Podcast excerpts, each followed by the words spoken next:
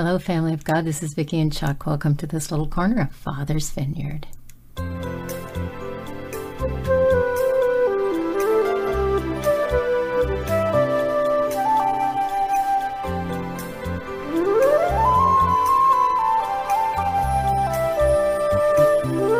This is the day the Lord has made. We will rejoice and be glad in it. You guys, I'm going to burst the bubble. I have had so many comments about my hair, and I'm not going to spend a lot of time talking about it. I'm just going to tell you this is what I call my hair hat. Because I've lost so much hair since I was sick in January, and Chuck encouraged me to go ahead and get a wig, so he bought me one, but I don't. It was either that or a baseball cap, and that didn't sound too appealing to him, so this is what we've done. But thank you for all the comments. We appreciate them, guys. And I'm only wearing this till mine grows out, by the way. Father, we thank you so much for this time and for everyone who comes to this little corner of your vineyard. We thank you, Father, that there are things that you do in our lives that just remind us of how good you are and just, you know, when we're not even expecting it, how you just drop these beautiful little gems of encouragement and hope in our lives. We pray for everyone who comes to the vineyard. We pray for all of our brothers and sisters around the world who are struggling. And Lord, there's so much going on right now. People are worried and afraid and confused and angry. So, God, we pray over each one your peace to envelop your children as we come to you and just lay everything down at your feet and trust you.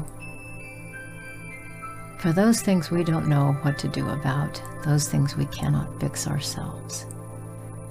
Be glorified, God, in everything in our lives. That's our prayer. In the name of our Savior, Yeshua, the Messiah.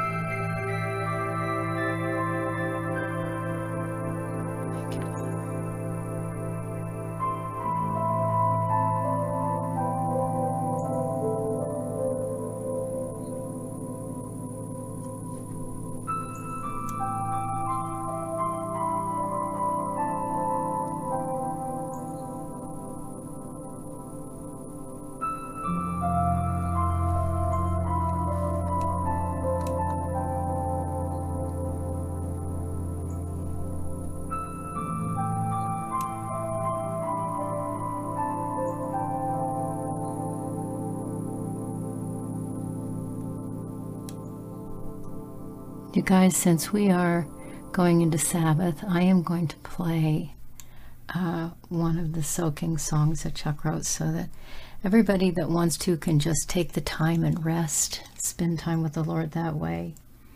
I want to share a little testimony with you before, though, because I think it's so sweet. I have had so many of you who have written with suggestions about what to do about my hair and all that. And I was just talking with one of our beautiful sisters in Christ yesterday, and she is truly beautiful. She's physically and in her heart, her spirit, the way she is. She loves the Lord very much. It's so obvious. And she said, she didn't know that I had that this wasn't real. And she said, I have been praying and praying for the Lord to give you white hair, to just cover your head with white hair. I think that's how it might, I may not be saying it exactly the same way she said it, just to give you a head full of white hair. All my life, I have wanted my hair to be gray pretty much. I white, gray. My great grandmother was white headed. I just think it's so pretty. And the Lord told me one day, he well, he said, Do you know why you want your hair to be that color? This was a few years ago. I said, No. And he said, Because that's when, even though you didn't know it mentally, in your spirit, you knew you weren't going to really be wise before you got to that place. And so that was, it was about the relationship with him and, and the, everything that he was going to pour out. But, um, I don't color my hair. I did years ago, but I don't, haven't for many years. And, uh, I am hoping and still praying that my hair will come in that color. but she said, I've been asking God to give you white hair. And I said, He did. Look at this. I just had to go to the store and pick it up. God bless you guys. Here comes some soaking music. Shabbat Shalom. We'll see you soon.